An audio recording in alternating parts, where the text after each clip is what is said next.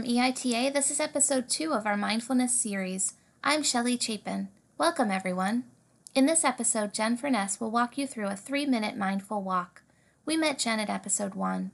Jen is an educational consultant with EITA and has a passion for training others on mindfulness as she continues her own practice.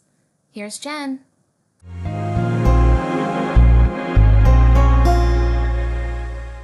Hi everyone, this is Jen, and today we will be walking through a mindful walk.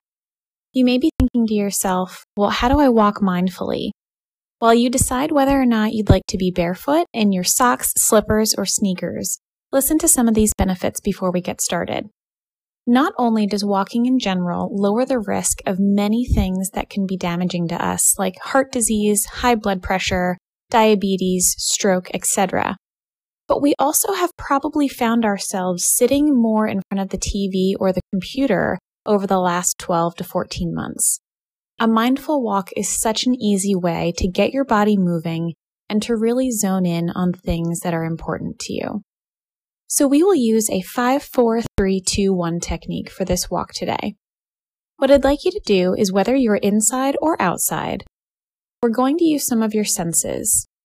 So, first, as you start to walk around, notice five things that you can see. Simply look at the object, whatever that is, look for five different things.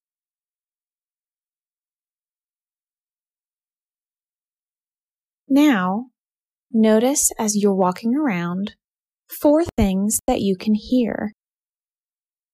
These could be cars driving by, birds in the sky, even little cracks that you hear with trees, raindrops falling. Listen for four different things.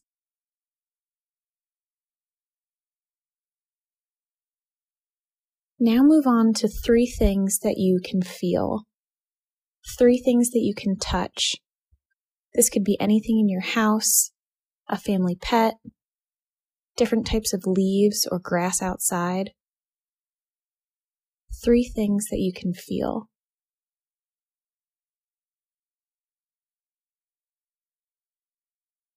Move on to two things that you can smell. Two things that you can smell. This could be flowers, maybe something in your kitchen, a candle you have burning.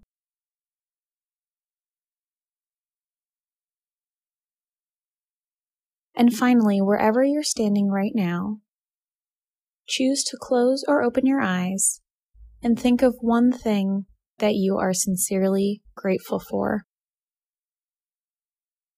It could be anything at all that is important to you, but think about one thing that you are grateful for.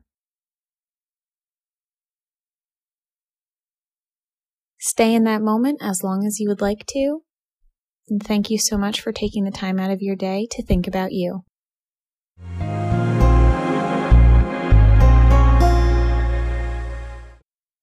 Big thanks, Jen. Be sure to explore the other mindful practice podcasts in this series. If you want to learn more about mindful walking, take a look at the posted resource What is Mindful Walking Meditation and How Can It Impact Your Life? Take care.